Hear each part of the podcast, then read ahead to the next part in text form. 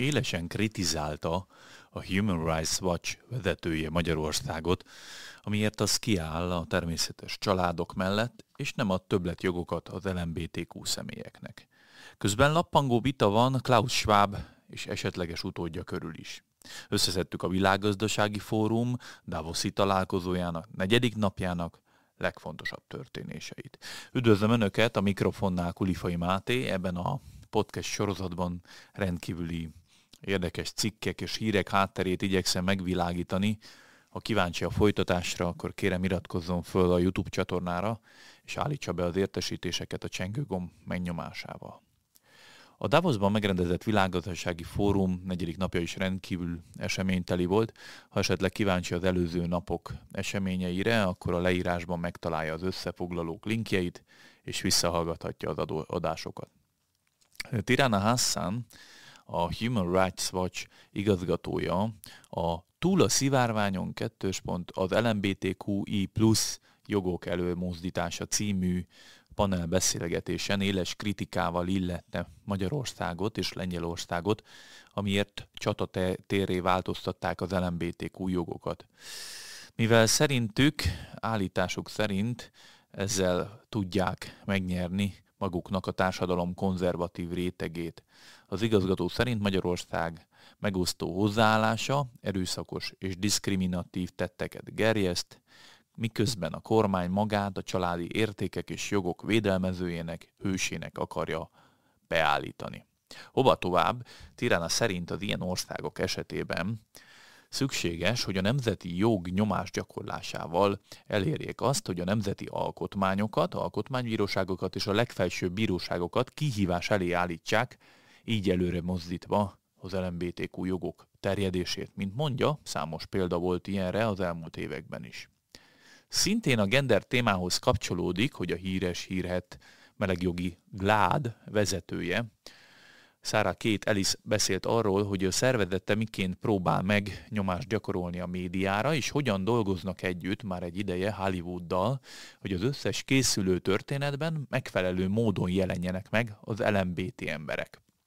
Ami most nyíltan beismerésre került, az viszont már lényegében évtizedek óta titokban zajlik, Azaz már bő 30 évvel ezelőtt megfogalmazódott az úgynevezett meleg manifestóban, Gay Manifesto 1989-ben. Ennek a lényege az volt, hogy egy komplex stratégia mentén megpróbálták a különböző kulturális termékekben normalizálni a homoszexualitás megjelenését, hogy ezzel teremtsék meg az alapot a későbbi jogi küzdelemhez.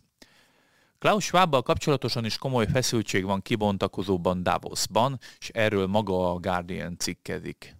A világgazdasági fórum alapítója már 52 éve vezeti a híres hírhet szervezetet, és már 82 éves, de még mindig nem tudni, hogy vajon kivehetné át tőle, át tőle a fórum irányítását. A feszültség forrását éppen ez jelenti, mert az alka- egyes alkalmazottak szerint Schwab lényegében senkikkel, most ezt idéztem, veszi körbe magát, akik közül igazán senki nem alkalmas arra, hogy kellő időben a helyére lépjen. Az alkalmazottak nyilvános kritikáját egy korábbi és jelenlegi munkatársakat tömörítő csoport fogalmazta egyébként meg, akik azért nem kívánnak, vagy azért akarnak névtelenek maradni egyenlőre, mert, idézem, Klaus nagyon széles kapcsolati hálóval rendelkezik, és könnyedén megnehezítheti az életünket, ha távozunk a világgazdasági fórumról, idézetbe zárva. Mint mondják, szeretnének alapvető szerepet vállalni a fórum jövőjéről szóló vitákban. Az utódlásról szóló vita ezen a héten egyébként különösen fellángolt, hiszen a politikó is megírta, hogy a fórum stratégiai üzleti partnerei elégedetlenek amiatt, hogy még mindig nincsen semmilyen elképzelés az esetleges örökösödést illetően. A fórum szóvívője is reagált ezekre az aggodalmakra és vádakra. Szerinte a megbízott vezetőség fog majd dönteni kellő időben a, intézmény vezetőjéről, és táfolták azt is, hogy ne volna egy hatékony menedzsment Klaus Schwab körül már hosszú évek óta, Guardian egyébként azt írja, hogy a sajtóhírek szerint a korábbi miniszterelnök Tony, brit miniszterelnök Tony Blair lehet akár az egyik kijelölt, aki tovább viheti a stafétát. Ha már Tony Blair, a volt, volt brit kormányfő, a csütörtöki napon tartott előadásában azt szorgalmazta, hogy kellene egy digitális infrastruktúra, ami képes lenne azt monitorozni, hogy ki van beoltva, és ki nincs beoltva. Mindezt ráadásul nem is jelenlegi helyzetre értette, hanem a jövőben esedékes új oltások kapcsán helyezni ezt kilátásba, sőt szerint egy globális adatbázisra lenne szükség, ahol ezt nyomon lehetne követni. Már ez is egy, egy, elég dermesztően hangzik, de van egy, van egy még hajmeresztőbb javaslat is, hogy elhangzott csütörtökön.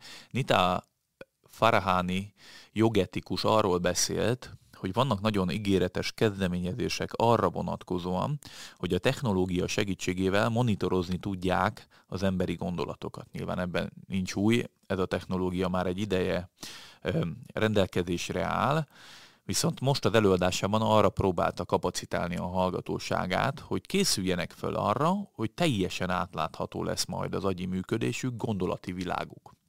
Az ő elmondása szerint már most vannak olyan fül mögé helyezthető kis mini tetoválások, fülhallgatók, bármilyen eszköz, ami segítségével például rá lehet látni az érzelmi állapotra.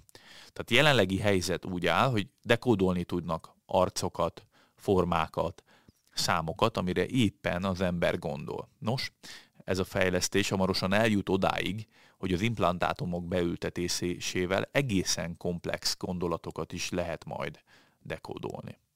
Ami a technológiai robbanást illeti, a mesterséges intelligencia egyébként olyannyira lázba hozta most a héten a Davoszi e, találkozón résztvevő cégvezetőket, hogy állításuk szerint a többségük most már a Chat GPT vagy GPT nevű alkalmazással írják a munkahelyi levelekig számottevő részét, aki esetleg nem tudja, hogy ez micsoda, érdemes meghallgatni korábbi adásainkat, illetve a hetek korábbi cikkeit, ugyanis többször írtuk már erről a mesterséges intelligencián alapuló chatbot alkalmazásról, ami, ami szinte garantáltan ki fogja majd szorítani a keresőmotor piacról a nagyvetértársat, a Google-t, mert sokkal hatékonyabban működik, és az élet rengeteg területén fel lehet majd használni.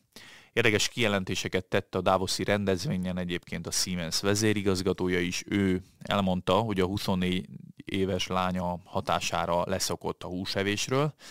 Azt mondta, hogy egyik nap a lánya számon kérte, hogy miként lehet úgy elkötelezett a zéró karbon kibocsátás mellett, hogyha még mindig fogyaszt húst.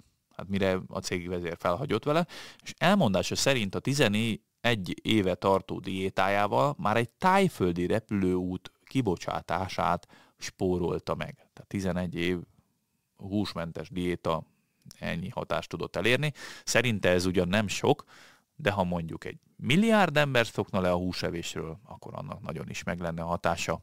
Tehát vélhetően a következő időszakban a húsevés elleni kampány egyre jobban fog erősödni. Köszönöm, hogy meghallgattak, ha kíváncsiak a további részletekre, vagy más érdekes hírekre, és azok hátterére, akkor kérem iratkozzanak fel a YouTube csatornára, és állítsák be a csengőgomb megnyomásával az értesítéseket is.